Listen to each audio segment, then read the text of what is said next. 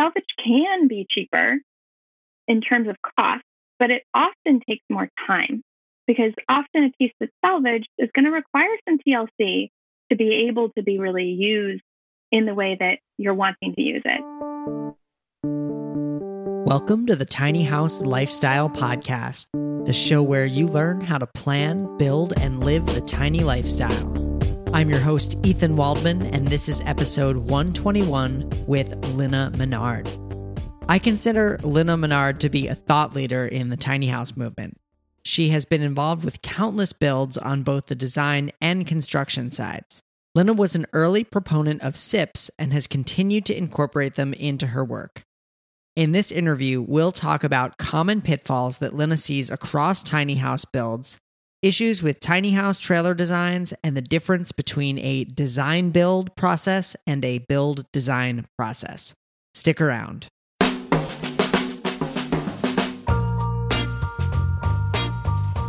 But first, I want to tell you about our sponsor today.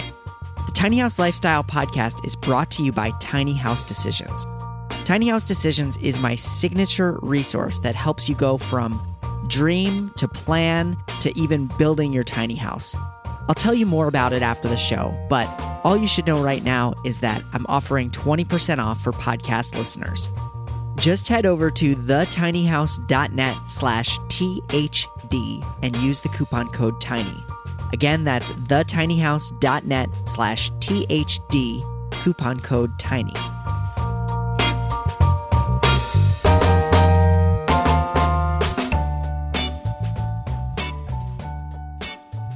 All right, I am here with Lina Menard. Lina is a natural co conspirator who has lived out her own questions around intentional living, less stuff, and happiness. She has resided in a travel trailer, yurt, backyard cottage, and three and counting tiny houses on wheels. Rooted through a background in sustainable design build and urban planning, Lynna also has a penchant for experiential learning and healthy communities. She has found her niche nestled between small spaces, collaborative education, and community planning. Lina Menard, welcome to the show. Hi, Ethan. Thanks. Glad to be here. Glad to have you. Um, you know, we we were talking just a minute ago, and you were like, "What what should we talk about?" And I like had written down all of these kind of disparate things because just things that we've talked about in the past and then, of course, in in total Lina Menard style, you just like dropped the perfect, perfect insight, which was design build versus build design. Um, what do you even mean by that? Yeah. Well, what I mean by it is that a lot of times when people get excited about their tiny house journey, I see people coming at it from one of two different directions. One direction is the okay, so I'm going to figure out exactly what it is that I want, and then I'm going to figure out exactly how I'm going to build it. And there are other people who are like, I'm a DIYer, or at least I want to be a DIYer. And so I'm going to figure it out as I go. I'm going to start building, and as I build, my design is going to emerge. Or maybe the alternative to that, the other kind of like, you know, like plan B version two, um, is I'm going to have somebody else build the shell, or I'm going to, you know, buy a partially built house, or I'm going to buy a little beach shack or a cabin or whatever else is already out there in the world, something that is already built, and I'm going to kind of redesign it or or uh, renovate it from there. So I think those are, you know, kind of two approaches, two different ways people can go about getting the sort of little space that's going to be home sweet home. Is there is there a wrong answer? Are they both like valid paths to take? I think they are both valid paths to take. I think that it often depends on kind of somebody's proclivity anyway. Like, are you the sort of person who likes to jump in with both feet and figure it out and, you know, be on your toes a little bit? Are you somebody who's really methodical and you take your time and you put things in a certain order? Um, you know, I tend to lean a little bit more towards the design and then build uh, side of things, but I've also gotten myself into projects where something's there and I'm figuring out what to do with it from there. Um, I've done some renovation work and really enjoyed that. In some ways, it's really nice to not have the blank slate because then you've got something to work with. You've got some constraints, and the constraints I think can create some some juiciness in terms of getting the creative juices flowing because you can't do anything you want. You actually have to work within the boundaries. Um, so I think it's kind of a personality thing. I would say the biggest issue is when I contact somebody, you know, they've scheduled a consultation or maybe they're, you know, in one of my tiny design classes, which I get to teach with you. It's super fun. Um, and they say, yeah, I've got a trailer and now we have to figure out what we're going to build.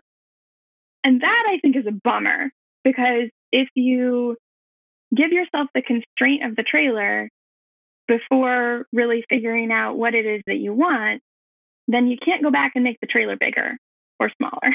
so I think that can be a bummer sometimes because we don't necessarily, a lot of us, I think, especially in America and other westernized countries where we're not necessarily super engaged with things that are hands on, like building, we don't have a really good sense of scale. And so learning how to work at scale, learning how to design something so that it's going to suit your needs is going to help you figure out like, oh, do I really need 24 feet or 30 feet or 20 feet or whatever that is if you're if you're building on wheels. And the same is true actually even on a foundation. You know, the trailer, sometimes people are like, oh, you know, I bought bought the trailer and now I have to figure out what to design. I think that can be a bummer because of that constraint. But even if people are are working with um, with a ground bound structure, there are limitations in a lot of areas about what you can and can't build. So if you don't have any sense yet of what it is you want, then you might end up purchasing a property where you can't build what you want. Uh, whether that's that you purchased a house thinking you could do a basement accessory dwelling unit, a little like basement apartment, and you don't have the clearance for it. So I think it goes back and forth. I don't think there's a wrong way or right way, but I think that understanding what sort of constraints you can live with is going to help you to be happier as you're working. What are some of those constraints? Like if if I was your client and I was like, I kind of want to figure it out as I go, what would you say? Like, well, okay, that's fine, Ethan, but maybe you should figure out like X, Y, and Z first. Yeah. So I think one of the first ones is to figure out are you wanting to be mobile? Uh, are you wanting to be on wheels? Are you wanting to be in a schoolie? Are you wanting to be on a houseboat? Are you wanting to be in a tree? You know, like figuring out trees are not mobile, by the way. But but uh, we have this this saying in the in the tiny house world, you know, of ground bound. Um, you know, is your house attached to the ground or not? And that's going to be one of the first big differentiators in terms of decision making. And of course, you know, you've written the book on tiny house decisions, Ethan. So, uh, so the, there are a lot of different considerations as you're deciding to go small, what you might want to be thinking about. But I would say that's one of the biggest differentiators right now because of the way legislation is set up and the way regulation is, is set up, that houses that are attached to a foundation and are ground bound have a different set of constraints than those that are mobile. So I'd say that's one of the first starting points. And then if you are going the mobile route, you have the constraints that are very like real world constraints. The road legal maximum width, which varies from state to state to a certain extent. There's a, a national standard of eight and a half feet wide and 13 and a half feet tall and up to 40 feet long, including your tow vehicle. But different states, the western states can go a little bit taller. In Alaska, you can go a little bit taller. In some states, they count, you know, the overhangs differently. So, so there are some constraints there in terms of, you know, giving you the parameters that you have to work within. Similarly, if you're doing a structure that's on a foundation, the area where you live might have different sets of regulations regarding how big or small that structure can be. In some areas, there's actually a minimum square footage. So, size is one of the, the big considerations for a small space, um, or really any space, any house. Size is one of the, the considerations. And then, of course, you know, as I start talking with clients, we start digging into all this other stuff like how many people are going to be living there? How many pets do you have? Are you going to be working from home? Are you sure about that? um, so there are a lot of different considerations in terms of lifestyle and um, kind of who the occupants are, who's going to be in this space. Are these people who like kind of, you know, open floor plan or need more privacy. There's a lot of different considerations in terms of the occupants. There's considerations in terms of activity that we do. So lots of different things to think about as we're considering, you know, what are the constraints we can live within versus what do we still want to have be flexible and open to it. Right. I think there's also a component, I'll say of budget, but what I'm really getting at is like whether you want to use salvaged materials or not, because there are real limits on how far you can get in a build if you don't know the size of your windows or if you don't know like how big of a sink you have or you know all these questions that need to get built in to the house. Absolutely. Yeah and i think you know you you really brought up two things there and one is budget and that i think is an important consideration in that a lot of folks are not in a place where they've got a lot of money saved yet but they're wanting to get started sooner rather than later because they recognize that by having a home of their own yes, they'll probably still, depending on situation and where they might be, they'll probably still have a housing cost in terms of paying rent somewhere, but it will save them money. So there's this kind of incentive to get going, right? But having enough money saved up to get dried in, I think is really important. And dried in is basically the stage that your house is at when it's framed and sheathed and wrapped and your windows are in and your roof sheathing is on and your underlayment is on your roof and your house would survive a rainstorm without everything getting stopping wet. So that's what we call dried in, that the inside of your house is dry, even on a rainy day. And I really encourage people that I work with in my classes and clients that I work with to save up enough to get dried in. So even if you're doing the design, you know, the build design route, even if you're like, okay, I'm going to kind of go at it as I go and figure it out as I go, and we'll, we'll, you know, get the box built and then we'll figure out where the windows are and that sort of thing you really do need to plan to save enough to get through that first phase so that you're not creating more work for yourself by creating damage. You know, I know one person who took about two years to get their house dried in. And in the process, there was a lot of damage and they had to redo a lot of the work. So that's one consideration is if you don't have a ton of money saved, you might be better off with this kind of design as you go, design as you build approach. But you definitely want to get to the place where your house is dried in. And that does require you to know about your windows, to know about your doors, to know about your roof shape, to know about your your wall assembly system. There's all sorts of things to, to think about. So the other thing you mentioned is the salvage. And that does really impact which route you go. You know, there are a lot of people who are like, you know, I don't really want to like buy new windows. I'm going to see what I can find but you can only get so far before you got to know. So if you're building your house with structural insulated panels, for instance, which is a, a sandwich of oriented strand board um, or plywood, and then rigid foam insulation, and then another piece of OSB or plywood that makes this rigid sandwich. You could build your entire mm-hmm. box out of that and then punch holes later. That's a possibility. You know, so you could have the box then figure out what the windows go. But most of the time, if you're stick framing, you're going to be figuring out your framing layout based on your windows and doors, your roof pitch, you know, your rafter layout, all of these different elements. So you kind of need to know what those pieces are.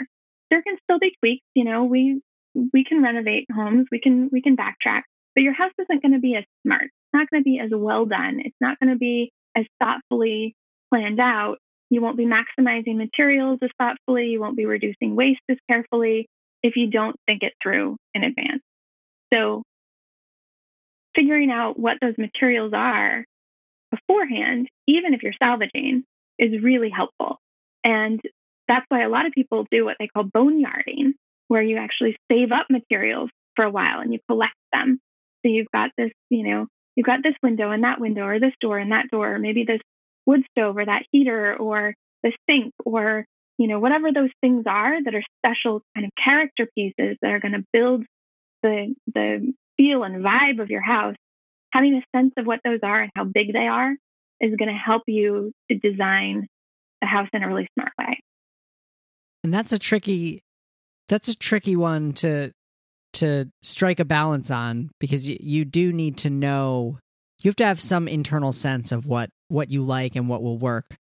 Otherwise you you'll end up with a large collection of of materials which are quite large and oftentimes dirty require you know they require some kind of refurbishing or work um and I, I think that people can be seduced by the like woman builds $10,000 amazing tiny house on wheels out of all salvage materials.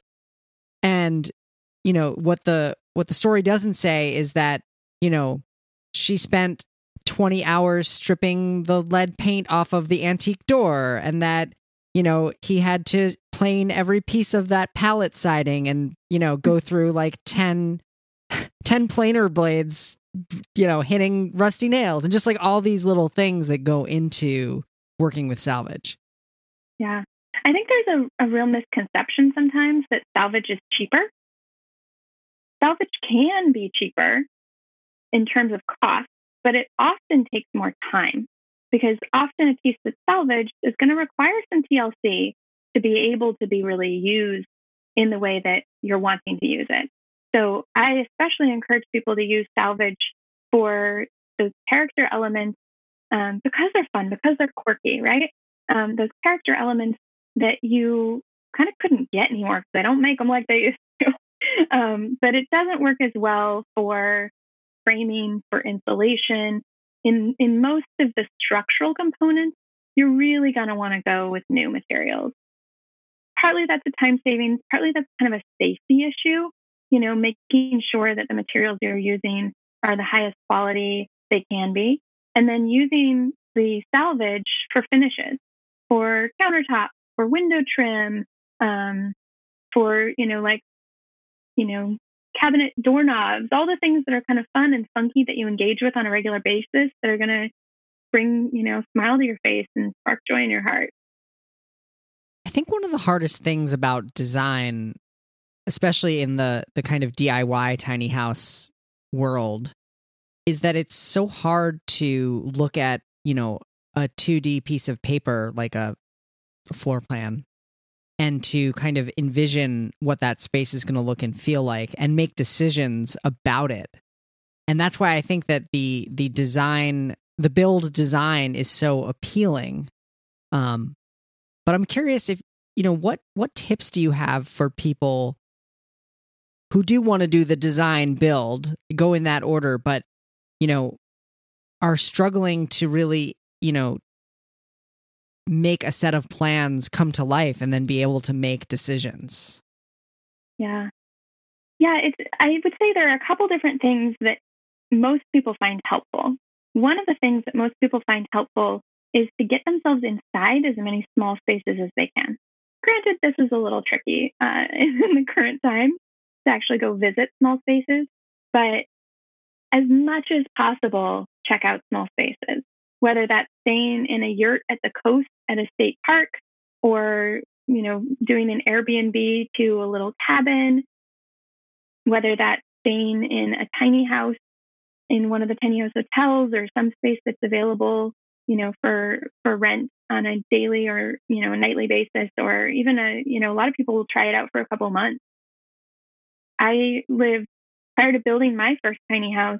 I lived in a travel trailer and a yurt and an ADU and a tiny house, just trying to get a sense of what what these small spaces were like and what they could teach me. Because you learn a ton by being inside a small space. You learn about volume, you learn about scale, you learn about the flow of things, even like the way we cook, right? There's kind of an order to the way we cook. We tend to pull things out of our storage space, whether that's the garden of food growing or the fridge or the pantry. We bring stuff out of storage and then we prep it up. And that prepping often involves washing at the sink and involves chopping or mixing on a countertop. And then usually we apply heat. You know, certainly there's some raw foodists among us, but usually we're applying heat. And so we're putting it in the instant pot or we're, you know, grilling it up or we're, you know, sauteing, whatever it is we're doing with it and then we serve. And so there are some really simple things like putting the order of your kitchen in the order you actually prepare a meal instead of having everything mixed up and jumbled can make a big difference. So I think that that being inside small spaces and learning as much as you possibly can from what works and doesn't inside a small space is a huge step. Another possibility is using a 3D modeling program. So, a program like SketchUp is a program that's pretty accessible to a lot of people. There's a free version available online. There are tutorials available through SketchUp, but there are also awesome online classes that are available that teach people how to use the program. And I found that for a lot of people, being able to see something in 3D can make a really big difference in terms of understanding how a space works.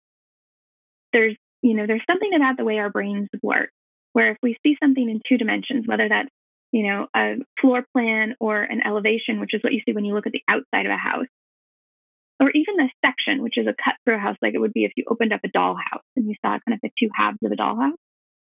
All of those kind of views help us to put together this composite picture of how the house works. But being able to see that with a 3D modeling tool gives you the ability to really understand it in a lot more detail. So I always learn when I design something. You know, it's like I have a sense of the house and I'm kind of trying to think ahead three steps to understand what's next. But it's not till I actually model it that I really understand how a house works. So if somebody is a build designer and they're interested in kind of figuring it out as they go, they might figure out a framing layout that's going to use fairly standard layout. They're either 16 inches on center or 24 inches on center, depending on whether they're doing conventional or advanced framing. They're going to figure out how to, if they're doing advanced framing, how to have each of their rafters line up with each of their studs. And they're going to be kind of inside that box and then figure out, okay, here's where I want the windows to be. And they're going to cut it out and add in the framing they would need in order to have a window in that spot. It's more wasteful because it's not as pre-planned. So you're going to end up with framing in places you didn't actually need it if you'd done it a little differently, if you'd done it a little smarter. But if somebody doesn't know maybe where they're going to be at first, maybe getting that that first, you know, pass of getting it dried in and then getting to a spot where they can work on it further. You know, those sorts of things. People have all sorts of reasons that they don't design from the get-go. But when you have the luxury of it, and right now a lot of us have the luxury of some some time to noodle some time where we can think things through, I think it can be really helpful to to look ahead and to make those choices in such a way that, you know, if you have that said, you know, an inch and a half this way, it's going to make all the difference in terms of being able to fit in that window you want to use. I've had the honor of of co-teaching with you, which I've learned a ton through those experiences. Um, and there are and likewise, there are two exercises that that we've done that I mm. found to just kind of be mind blowing. And I said, I wish that I had done this when I was building my tiny house. Uh, the first being taping out the floor plan kind of in a full scale model, not even, yeah, full scale on the floor. Um, can you kind of, can you describe that activity and, you know, yeah. why, why does it work so well? Yeah, for sure. Thanks. I, I thought of that and it like flittered back out of my brain again. But but yeah, that's one of the things that we've often done in our classes, right? And and what we what we do usually is we'll have one of our students be our client. And so they have a program for us. So they're telling us, you know, it's going to be me and my and my German shepherd and we're going to be living in this house full time. We're going to be in we're going to be in Vermont, so it's in New England and the climate's cold. So that's going to, you know, give us some some ideas in terms of what we might want to do for the roof pitch, what we might want to do for a wall assembly. So we kind of interview them, collect some information, and then we start mapping it out in in real space at life size.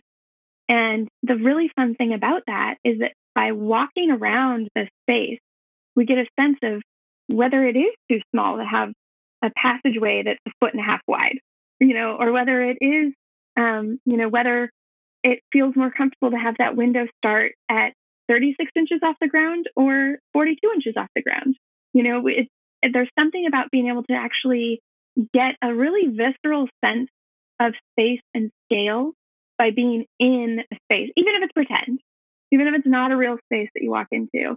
Um, being able to be in and negotiate that space physically helps us to understand okay, maybe it's not going to work this way. So I think taking it from, you know, kind of from the page and into real life gives us that sense of, okay, this is actually reasonable, not reasonable, comfortable, not comfortable, beautiful, not beautiful. You know, we can really get a lot of better sense of it by doing it at uh, at scale, at our own scale, and and being, um, you know, one of the things I talk about a lot is right sizing.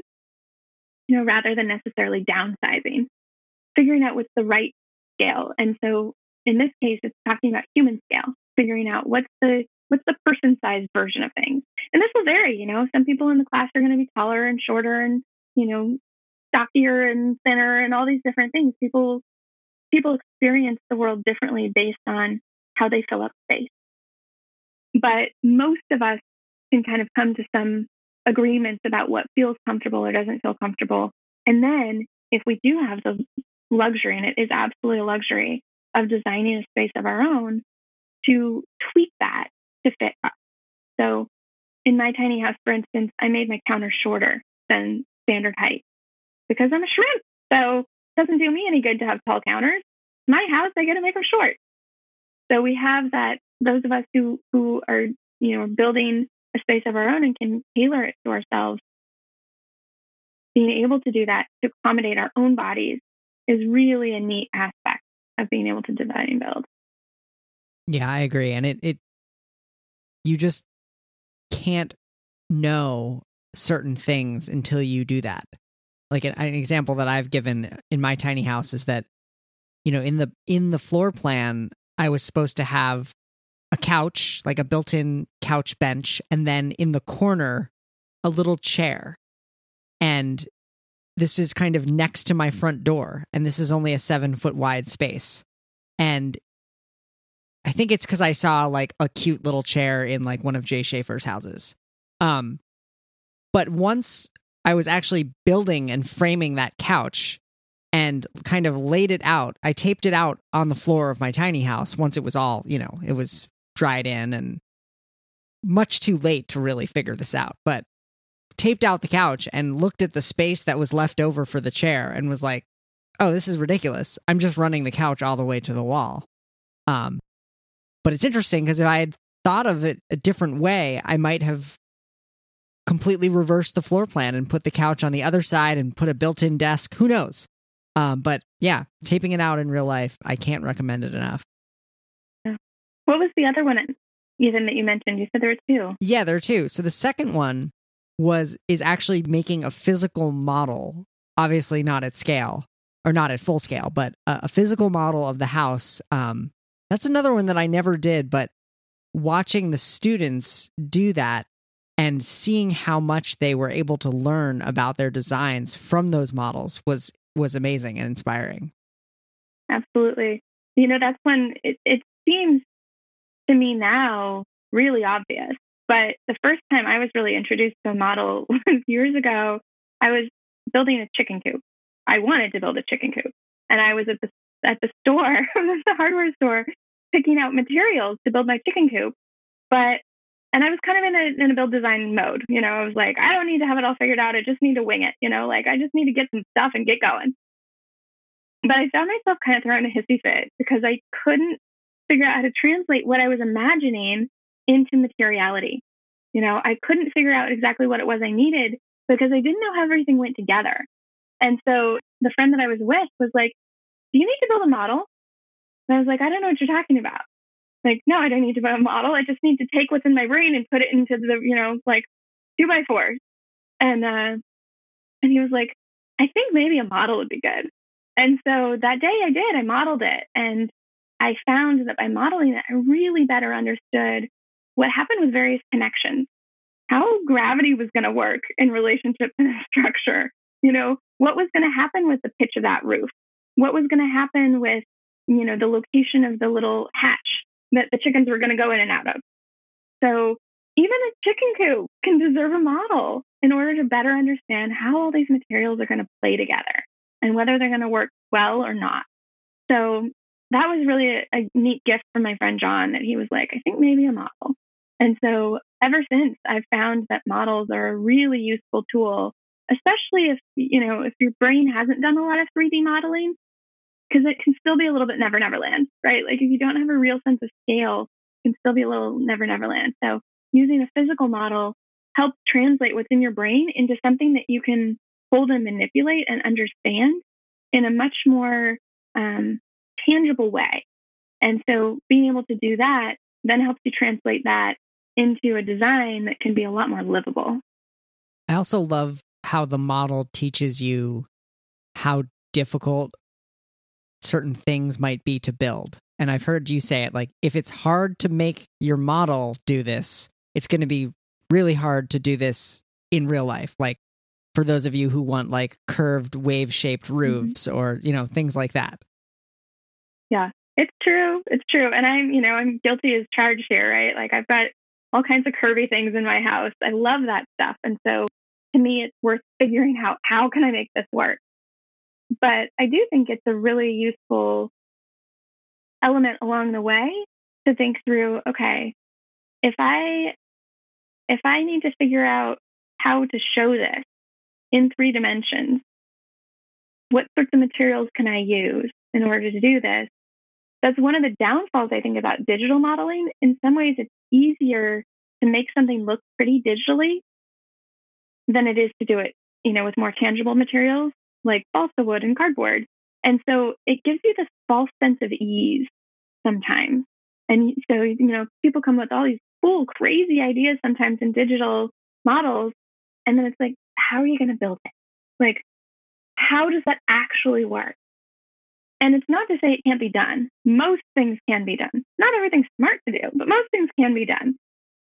But some things that are easy to model digitally are harder to model with tangible materials and harder to build with tangible materials. So, from that standpoint, I think the analog model can be a really useful tool for understanding materiality. Even if you're playing with things like cardboard, it just kind of helps you understand how physics works. Because with a digital model, everything can be upside down and backwards, which is both really, really cool and also kind of problematic in the real world.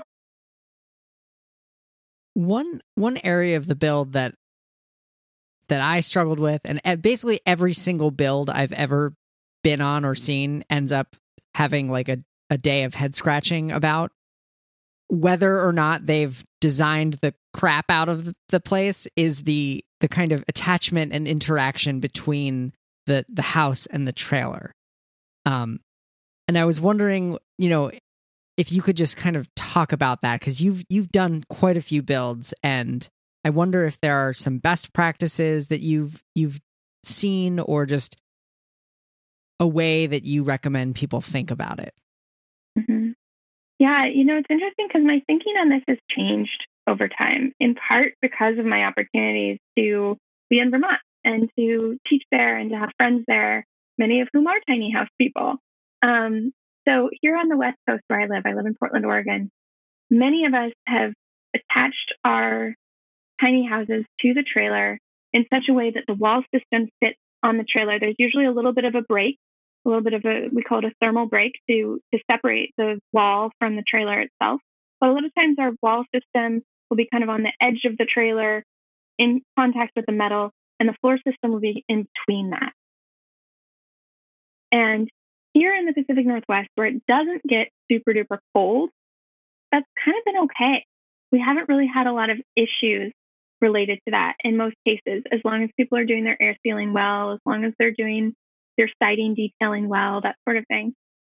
But a lot of the folks I know who live in colder climates, more extreme climates, have had pretty significant issues with mold, mildew, and moisture, um, especially around that perimeter. So on the East Coast, in at least in New England, building a floor system on top of the trailer and then the walls up from there has really been, we're finding the way to go in terms of ensuring a continuous envelope all the way around the house.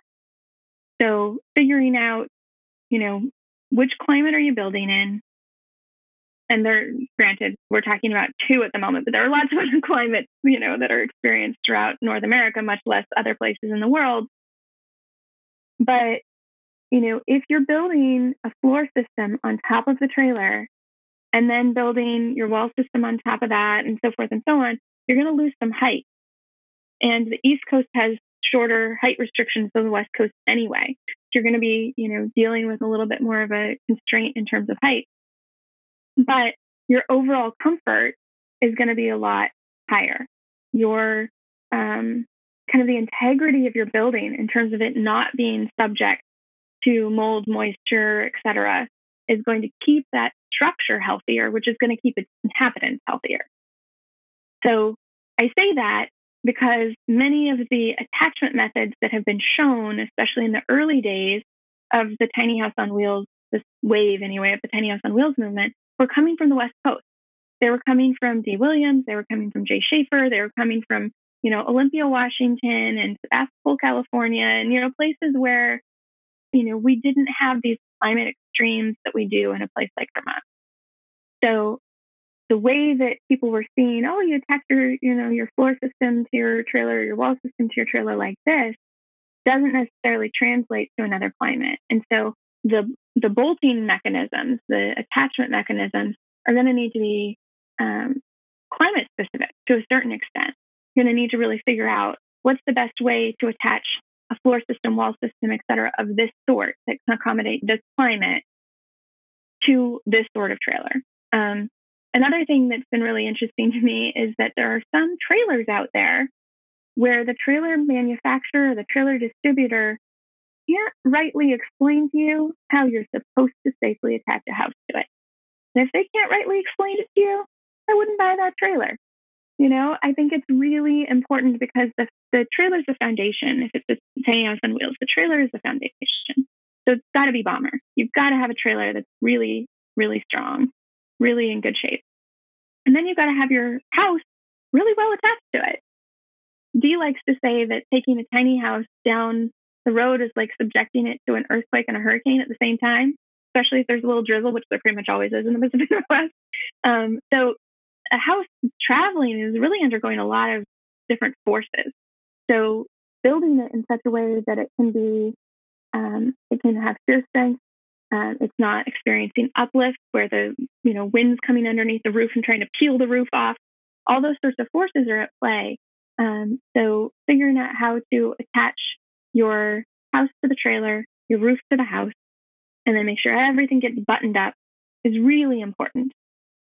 And I think that that's one of the pieces that people don't necessarily think through, in part because some of the, like I said, some of the trailer manufacturers are not necessarily providing really good information about it but also because a lot of us, you know, just like we don't have that kind of tangible, visceral experience of how materials go together, we also don't necessarily understand a lot about physics. We don't understand a lot about how, you know, how gravity works and how uplift works and how shear force works. And so learning a little bit about how this stuff works through building a chicken coop, building a doghouse, building a tree house, some of those little hands-on projects get us really understanding this better. And you know, you probably have experienced this too, even in our classes, but I often find that as people have the experience of designing and building, their designs get a lot better through building. So even though you can probably tell, right, that I tend towards design build instead of build design, I did a fair bit of building before I designed my house too. I worked with Habitat for Humanity. I worked on natural building um, projects. I helped friends out with their projects, with renovations. Um, I worked on other people's projects every chance I got because the more you build, the more you learn about how buildings work. So, designing and building, building and designing, they all go together. And the more that we can understand both by doing both, the more practice we can get, the better our buildings will be. Yeah, that's that's great advice and I know right now it's it's difficult to like hang out with people on their builds, but um I can't I can't agree enough that that getting some experience on a build site is is going to really help you if if especially if you're planning on building your own tiny house. I'm curious um if you've seen any kind of trends in the tiny house designs that you mm. are excited about? Mm. a good question. Um, I'll admit, first off, it's kind of hard to keep up because there are so many now. There's so many. Um, which is awesome, which is amazing. I would say one of the things that's really fascinating to me is how many people are moving towards things that are fancier. You know, we're seeing doors that slide up and windows that pop out or windows that accordion over or sometimes pop out. You know, we're seeing roofs that lift. Or like there's so many cool, crazy, creative, fun, inspiring ideas out there. Um, and I mean, more power to them, right? Like, I love that people are really being inventive and creative. Um, I tend to be a little bit of a vernacular builder in that I like I like certain things because they're proven. You know, I like things because they seem to just work. But I'm seeing a lot of cool ideas and I really appreciate that. There are some things that at first we were really nervous about, right? Like at first nobody was tiling because we're like, you can't tile, tile is heavy and tile breaks and da da da. Now people tile their tiny houses. They'll often pick a smaller format tile so that there's more grout and more flexibility. Um, we used to think you couldn't drywall because drywall would crack. There are quite a few tiny houses that have drywall now. Like that's not that big a deal. Um, and sometimes there are cracks, and sometimes people just fix them, right? So, um, so I think even in terms of materiality, now that I've been in this for a decade, right, there have been some changes in terms of what we understand can and can't happen. Um, certainly, if your house is ground bound, you're not dealing with those mobility issues anyway. But, but I think that you know some of the some of the things that have been really fun for me to see aren't necessarily like, oh, everybody's doing bump outs now, as much as seeing the way that different people are finding ways to make their own lifestyle work better through the house that they're designing. You know, when I, um, years ago, my cousins, inspired by Sarah Susanka's series, The Not So Big House, built a an ADU, an accessory dwelling unit on their property. And their plan was to live in it and then renovate the farmhouse that was on the property. They ended up moving out of state and that didn't happen. But when they were building this little house, which is a little under 800 square feet, they didn't put in a dining room. And I remember the first time I was at their house, I was like, y'all don't have a table. Like, where do you eat? And they said, on the couch watching TV. And I was like, ah, but, but, but, you know, because in my household growing up, we sat at the table and ate dinner together. That was, you know, something that happened in our household. But my cousins were like, we don't do that. If we had put a table in our house to eat at, it would have been wasted space. And it's so much about what you value, right? Because when I was growing up, sitting down as a family for dinner was an important part of our household. So I couldn't imagine not having that. But on the other hand, my cousins absolutely knew themselves well enough to understand that that would be wasted space for them. They wouldn't use that space. So it would have been really foolish for them to have added it into their house because that's not how they went about their lives. So just seeing examples like that where people are incorporating in the things that really bring them a lot of joy and happiness, whether that's ensuring that they have a space for yoga or um, you know an aerial trapeze or whatever it is that might might really bring joy to their life or might help them to be healthy might help them to be happy might help them you know to connect with their loved ones or you know to have solitude or whatever it is that really is going to suit someone's lifestyle. I think that's, you know, it's a kind of categorical thing, right? Like it's not any one specific thing, but it's so much fun for me to see that, to see the way that people are able to make their house fit their priorities.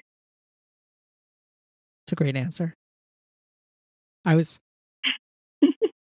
I was thinking while you were talking, like, how would I answer this question? You should always mm-hmm. have an answer to the question that you ask in case in case the interviewee turns it back around on you. I, I thought you were going to. Um, so, Ethan, what yeah. about you? What are some fascinating design innovations you've seen in tiny houses recently? I've been really inspired by, like, I've I've always said this when I'm talking to people about tiny houses, which is that like the shower is a room and it's like mm-hmm. kind of a waste of space but there have been two tiny house designs that I've that I've seen recently. One is Erin's tiny house, and mm-hmm. another is um, Carrie's tiny house. Um, and she's in Portland, and I'm blanking hmm. on her last name. I just had her on the show a couple weeks ago. Um, Carrie actually, her wardrobe is on a sliding track, and so basically, her wardrobe lives in her shower and then slides out of the way when it's time for her to, to take a shower. And just reimagining that shower space and figuring out a way to make use of it while you're not showering, which is like 99.8% of your time, is just such a brilliant, brilliant design trend. And I'm just excited to see how people continue to innovate there because it's just, there's so many ways to do it. Yeah, that was a good answer too. I did just recently see Carrie's tiny house in a video and it is so cool. So clever to do it that way. Yeah, absolutely. One thing that I like to ask all my guests uh, is, you know, are there any books on design or tiny house living or even beyond design, just books that are really inspiring to you uh, that that you want to share with our listeners? Uh, one of my favorites uh, is Sarah Susanka's book Home by Design, and uh, she she's the one who wrote the Not So Big House series. And one of the things I like is that in the little intro to Home by Design, uh, she says that this is the book she kind of meant to write all along. um, and what she meant by that was that, you know, the not so big house was a way of encouraging people to consider what matters to you, where do you really want to put your money, and if you shrink your space down and are really intentional about prioritizing, then you can have more of what you want in less space right? So, so that was what the Not So Big House was all about. Home by Design is the book of patterns that shows you how to do that. So, kind of like a pattern language by Christopher Alexander, which, by the way, my standing desk setup is over here for my work from home, and uh, these are two of the books that uh, end up just being part of my my setup. But uh, Turning Tiny, which is a fun one, of course, because uh, I'm familiar with many of the stories and people in it, um, including one of my own and a pattern language by Christopher Alexander et al. Um, but uh, but home by design is kind of a pattern language in that it explains different concepts like being a bubble off or what makes a good window seat. Um, and it was really interesting for me as I read through that book and took copious notes and looked through all the pictures, you know, over and over and over again. How much that has been an education for me about what makes design work well and how well you can make a space work if you make it work harder and smarter. I, I was doing a, a consultation with a client earlier this week who was buying um, kind of a prefab accessory dwelling unit. And the intention was to put this on their property and have this be a second unit. And there were some elements of it that were actually really similar to another house that I had designed that they were also familiar with. But the this kind of prefab version of it had a bigger space for the kitchen, but it it didn't have to kind of work as hard. It wasn't as well organized as the kitchen had been in this other space. And so we talked about that. You know, we talked about what it is that makes a space really work well. And especially for a space like a kitchen or a bathroom or an office where there's a workflow you know like there's a certain like set of things that you do that you want to have be as easy as seamless as you know flowy as possible that making that space work well is really about setting yourself up properly. So so it was fun to to kind of go through that exercise and think through what would make this you know prefab space work better and it was a matter of you know saying hey you know, maybe we don't use the kitchen that like is, you know, comes standard with it. Maybe it's actually designed more intentionally because that's the sort of space where if you put your time and attention and money, you're going to be happy for a long time. Those are the sorts of places I think that we really want to invest. Yeah, I I love that concept of of making your your design work harder. And there's no better example of it than a tiny house, really. Yeah, it's been fun. You know, there there's certainly some challenges during uh, during these times in living in 100 square feet. um, but it's also really kind of magical to me that this space can accommodate my needs. You know, I've been joking that I'm not any bigger than I was two months ago. Um, some people are joking that they actually are a little bigger than they were two months ago. um, but uh, but I I have to put away my standing desk every day in order to cook my dinner, and I have to put away my dinner in order to pull out my bed. And so even though there's this part of me that's like, oh, I'm wasting time, you know, making these transitions in my little transformer house, I also really like the element of routine and ritual that comes along with that so that I don't crawl into bed with any work still sitting out. And I don't um, I don't prepare a meal, you know, thinking about the work that's undone. I really have to transition my space from one thing to the next. And it does mean I spend more time tidying probably than the average person is doing right now.